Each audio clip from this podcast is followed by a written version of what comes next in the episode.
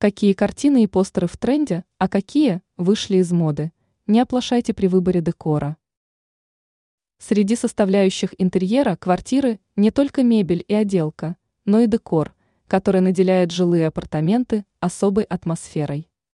Из-за огромного ассортимента, представленного в современных магазинах, велик риск допустить ошибку при выборе аксессуаров. Эксперт сетевого издания «Белновости» дизайнер Юлия Тычина рассказала, какие декоративные элементы сейчас находятся на пике популярности. Поговорим о настенном декоре, ведь это первая мысль, которая появляется в голове, когда речь заходит об украшении комнаты.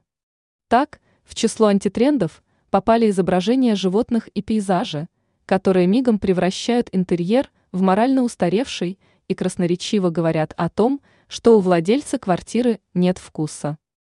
Вместо этого присмотритесь к таким актуальным решениям, как постеры и картины с геометрическими узорами, цветочными орнаментами или абстракциями.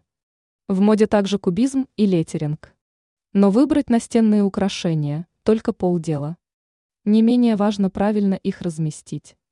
Вы можете использовать только одну большую картину или постер, гармонично сочетающиеся со стилем вашего интерьера.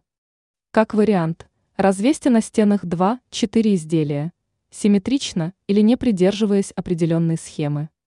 В первом случае вам придется позаботиться о наличии одинаковых рамок, тогда как во втором соблюдение этого условия не является обязательным.